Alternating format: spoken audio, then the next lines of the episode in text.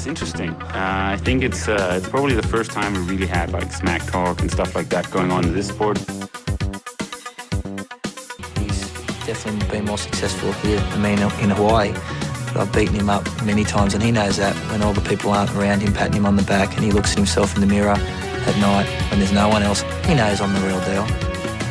Some people talk and they never won Ironman in Hawaii, so I could talk. I won twice.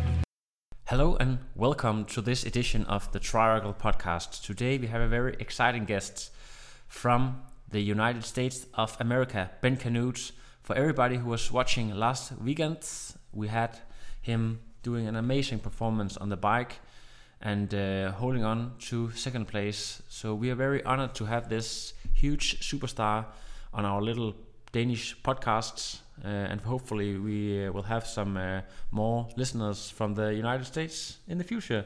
And uh, with me today, I have my co-host Christian Hinkier, who is an accomplished athlete and a little bit of a sports geek, sports science geek. Uh, Christian, you were actually the one who uh, helped me get in touch with Ben Kanute in the first place. Yeah, I was watching the uh, 70.3 uh, World Champs and I saw Ben Kanute do an amazing effort and I thought that uh, on this day he he must have made a, a lot of fans uh, around the world. So I wrote you, Lasse, and said he should be on the podcast. so I contacted him and he was up to the idea about making a podcast. So here we are. Yeah, and uh, thank you, Ben, so much for uh, yeah coming on our little show and uh, yeah doing us the honor. So from Denmark directly to Rotterdam, where Ben Kanute is heading out to do the WTS Grand Final.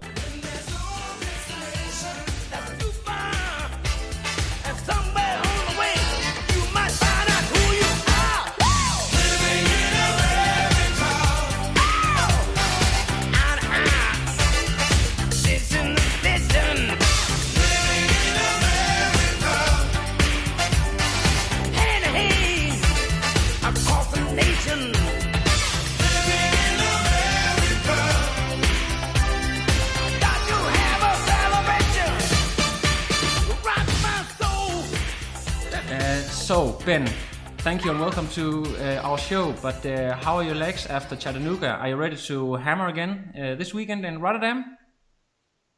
Yeah, thanks for having me on the show.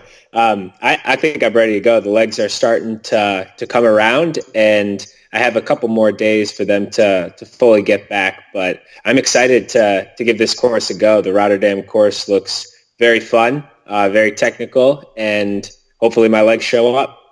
Yeah, hopefully you had a pretty crazy weekend because, as everybody probably know by now, you were second at the Worlds.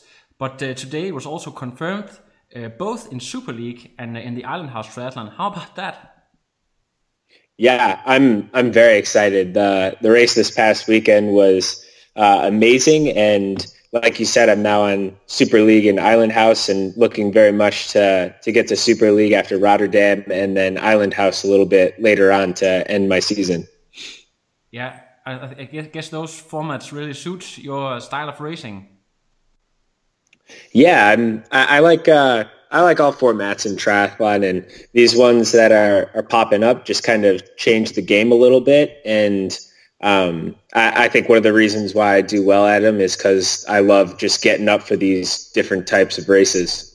Yeah, but as we understand, you have been into triathlon actually for, for more than 16 years since you were a kid, more or less. You grew, grew up in uh, when your dad being a triathlete, or, or, how did you get into the sport in the first place? Yeah, I, I remember watching my dad when I was just a young kid at the the Chicago Triathlon back when it was Mrs. T's, and um, we we had a, a, local triathlon startup right when I was about the age of eight or nine, right down the street from my house, and that was the first one I, I jumped in, and from there it just kind of took off. Joined a, a kids tri team that started up a couple years later, and uh, continued on with it, and fell in love with the sport. Yeah, and you have been in it since, and, and then you moved to uh, Arizona and uh, to go to the university and uh, and uh, trained there for a bit. And uh, you were you turned pro, as I understand, in 2014 or so. Yes, yes, that was after my freshman year of college. Yeah, and uh, then uh, you, you had the pro card more or less straight away, and then uh, the big thing that we're going to talk about the Olympics. Because to this research, I just watched the uh, Rio Olympics again, and I just have to ask you this big questions to to be in the lead in the Olympics, sitting with the Brownlee brothers. What kind of numbers are you pu- putting out there? It looks insanely hard and and and the experience, the Olympic experience in itself. Maybe you can tell us a little bit about that. Yeah, um, I mean the the Olympics is unlike any other race. It's it's once every four years, and everybody shows up the fittest they've ever been, and that race was no exception. It was it was definitely one of the hardest races I've ever done, and really really fast swim to start off, and like you said, the bike was just full on right from the beginning, and um, I'm trying to remember exactly like what my my normalized or average power was, but I think it was about 350-ish, give or take. And um, there's there should be a write-up somewhere out there on, on trainingpeaks.com or something like that that goes into a little bit more in-depth and shows my max power spikes up at around a thousand watts and stuff. But the the thing I remember is there was no there was no time to rest at all. The Brownlee brothers did a, a good job at keeping the pace all out right from the beginning.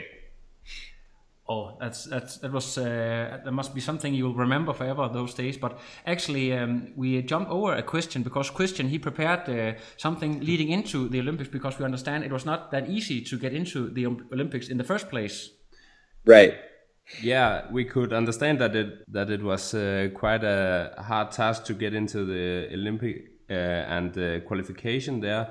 Uh, can you tell us a little bit about the year leading up to the Olympics and the qualification? Uh, maybe explain a, a, little bit about your preparations and your key races. Uh, we can understand that Yokohama was uh, was the the final qualifying uh, race. Yeah, so the the qualifying process is is fairly complicated overall. There's there's a ton of different points lists to watch uh, in general, and then also with um, the USA Triathlon Federations because there's the ITU points, there's the Olympic points that start up two years out, and then USA Triathlon had their own ranking system.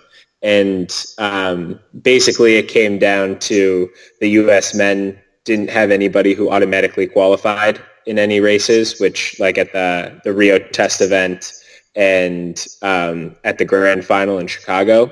So they take they took the best two or three of your five out of five races, which was the Rio test event, um, Stockholm and Edmonton of that year, the the grand final in Chicago, and then that following year in Yokohama in 2016. And for the U.S. men, it basically came down to whoever, uh, about whoever crossed the line um, first was going to get the the last spot. Um, because one of it, it was already wrapped up. Joe Maloy and Greg Billington kind of had their spots locked in um, after performing well in the Rio Test event. But it was me, Eric Lagerstrom, Kevin McDowell, basically fighting for that last spot. So that was um, kind of the the culminating race and where I was able to cross ahead of them and um, seal up the spot.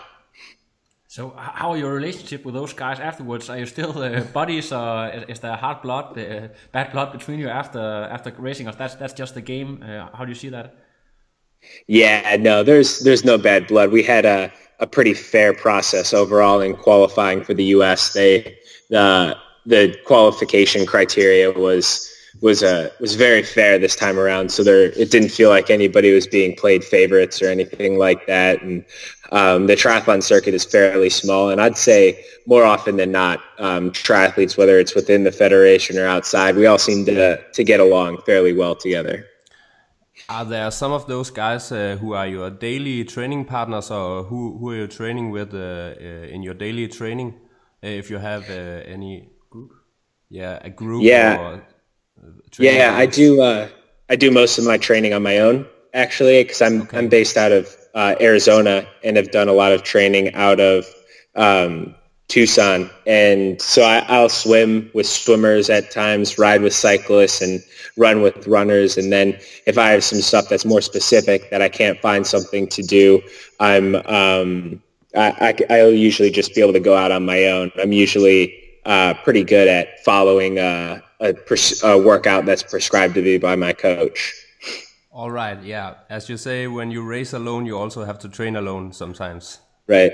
Yeah, exactly. Fantastic. Okay, now we're going to talk a little bit about a race that us Europeans don't know maybe that well. Of course, we have heard about Alcatraz, but uh, the race is very huge in the US and uh, means a lot to you uh, pro guys. Uh, you were third last year. Uh, I guess my my guess is that you were not too happy when they canceled the swim this year. Yeah, no, that was a that was a pretty big disappointment. We got the announcement as we were on the boat. Um, and that's the first time it was canceled in the 30 some years that it, it's been going on. So it was a big disappointment, but it's, it was still a big race and still wanted to perform well there. So got, got my mindset right and went after it. So was it according to, uh, because of sharks or because of uh, rough waters? it was, uh, it ended up being because of the rough waters. They had a pretty big year of snow, so there was a lot of snow melt, and then the wind had picked up quite a bit, and it was blowing the opposite direction and creating this huge chop. And our Coast Guard issued a, a small craft advisory, so they basically couldn't get out their safety personnel to watch all the swimmers, so nobody could go in the water um, if you can't get in the, the lifeguards or anything. Can you can you maybe tell us a bit why are this um, race so iconic and, and so hard? Can you us Europeans who don't maybe know the, the race that well explain that to us? Yeah, yeah. This is uh, I, I think of it as kind of like one of the classics, like the cycling classics. It's been around since since the early days of our sport, and it's one of those races. It's not necessarily um, like a, a set distance swim. You're not always swimming. You're swimming from the island in and currents can change how far you swim. The bike is super hilly and hard, and it's it's about 18ish miles, so it's not a full 40k.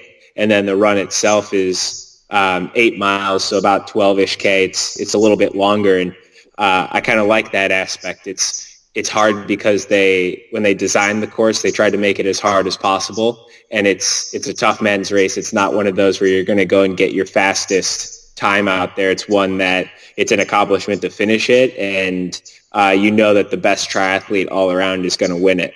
And some big names have have won that uh, won that race in our sport. Yeah, I saw that Andy Potts. I think he won it a few years in a row.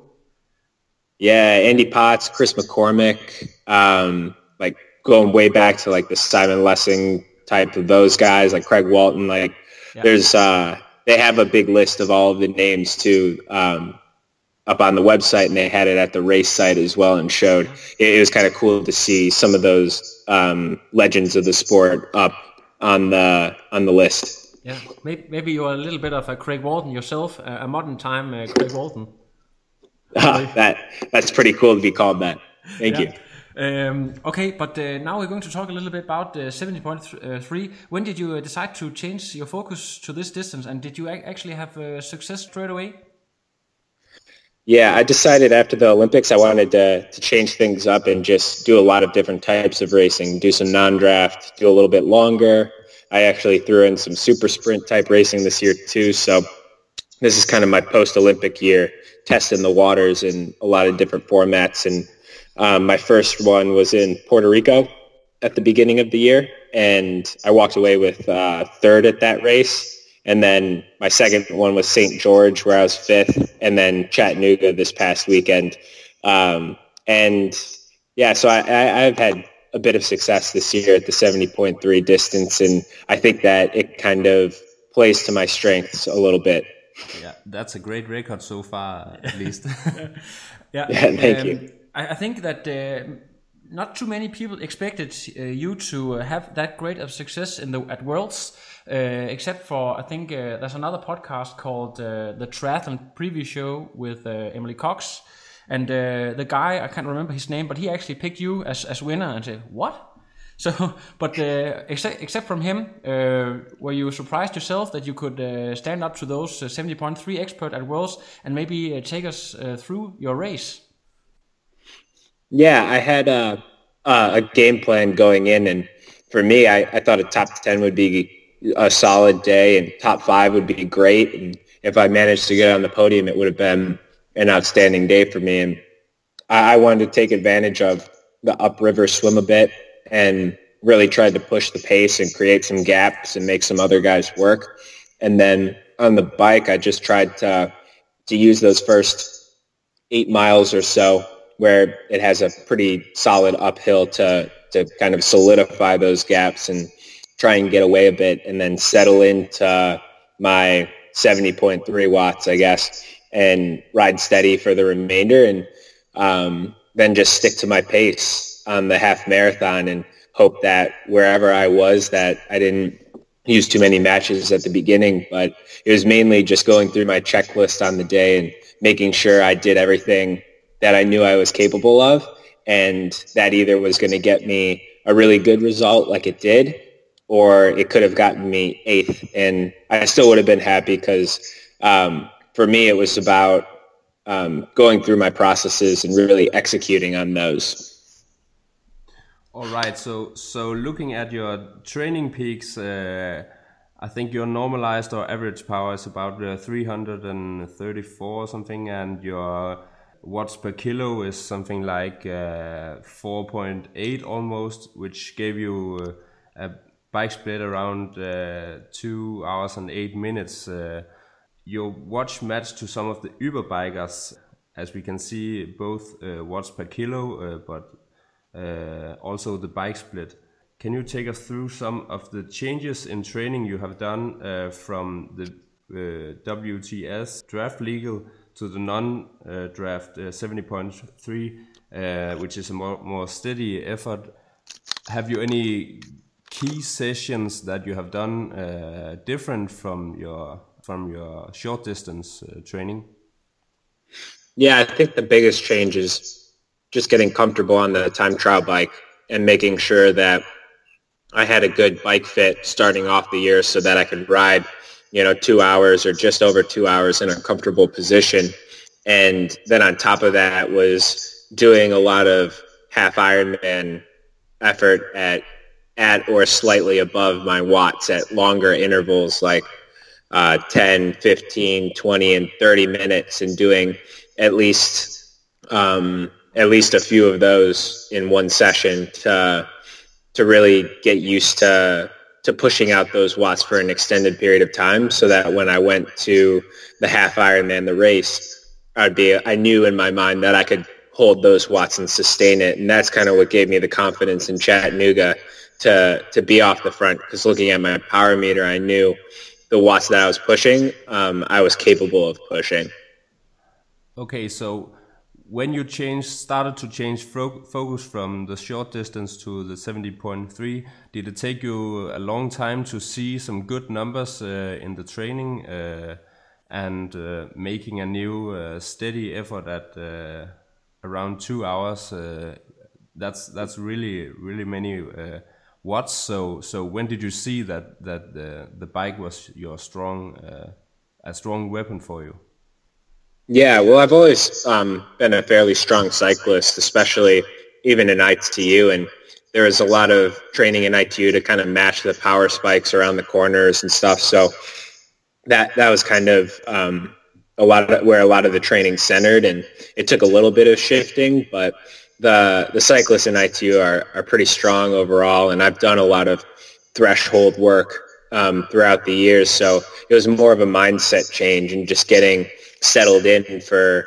and focus for 15 minutes or more at a time, whereas a lot of the efforts that I did were a minute long or five minutes, or if I did a 10 minute interval, that to me seemed like super, super long, and now it seems relatively short overall. Um, but it took a little bit. It took pretty much the entire year, though, to kind of work my way up to what I pushed in Chattanooga because I was very conservative um, in Puerto Rico in my first one and just held watts that that were 30 or 40 less overall to make sure than I pushed in Chattanooga to make sure that I could sustain that and um, you'll you'll see I think relatively soon an article on Slowtwitch by my coach who who analyzes a lot of this and kind of shows the progression that I made throughout the year from from Puerto Rico to um, St. George to Chattanooga. Okay, thank you. Thank you.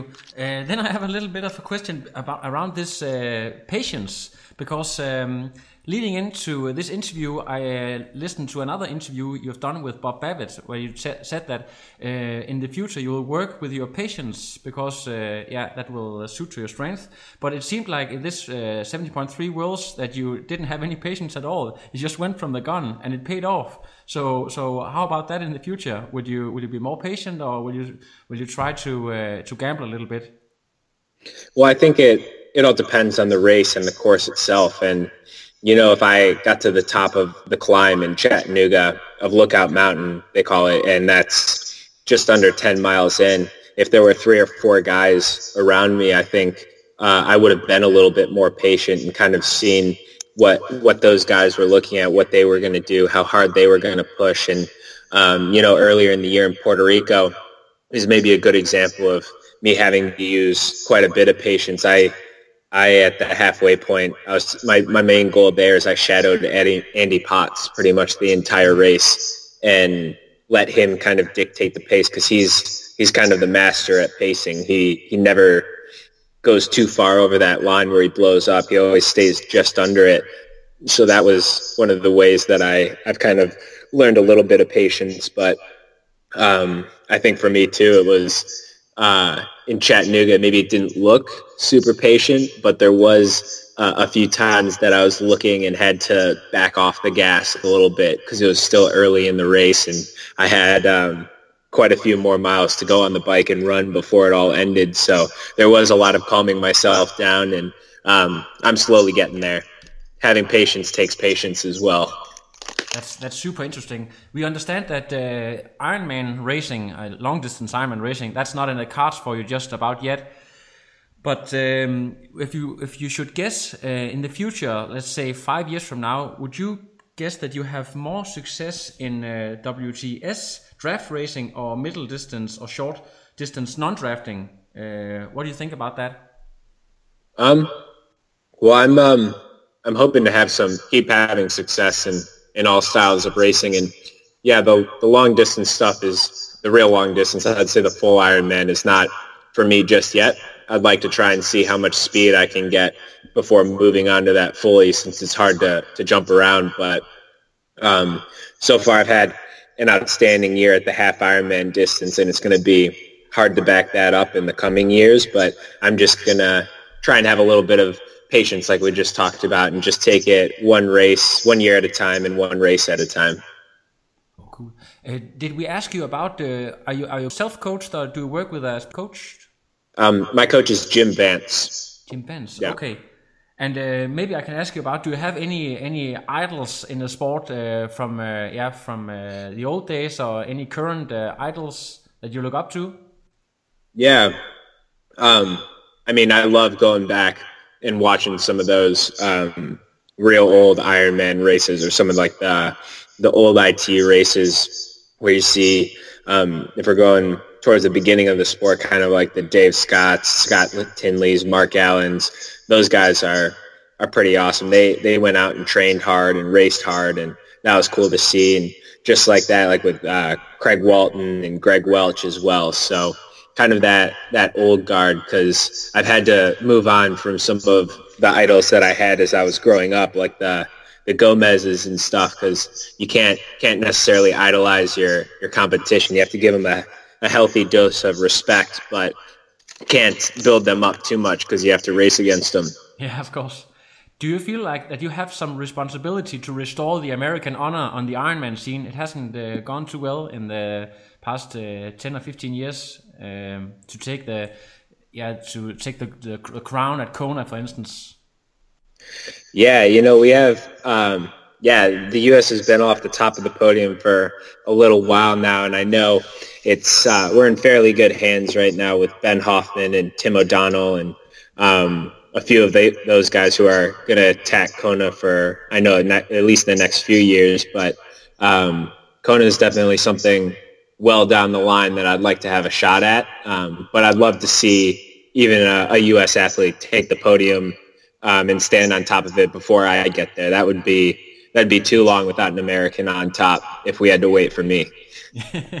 yeah, let's hope uh, you will uh, get there before. a little bit about sponsors. Do you have uh, any sponsors or any one special who uh, should have a shout out when you have some free podcast slash radio time? Yeah, yeah, of course. I've got uh, a whole list of great sponsors um, from Trek Bicycles to Hoka for running, um, and uh, TYR as my swim sponsor, and then as well as First Endurance and the New York Athletic Club, um, just some stuff like that. So a lot of that, if it wasn't for them, I, I wouldn't be able to do the sport. So it's been awesome to have them on my team. Okay, thank you so much, Ben, for uh, taking time to talk with us. And uh, yeah, maybe uh, if you uh, win another championship, we can call you up again. Yeah, for sure. Thanks for having me on. No, I am done. Another. Fine, now it's, I'm done. I have no power.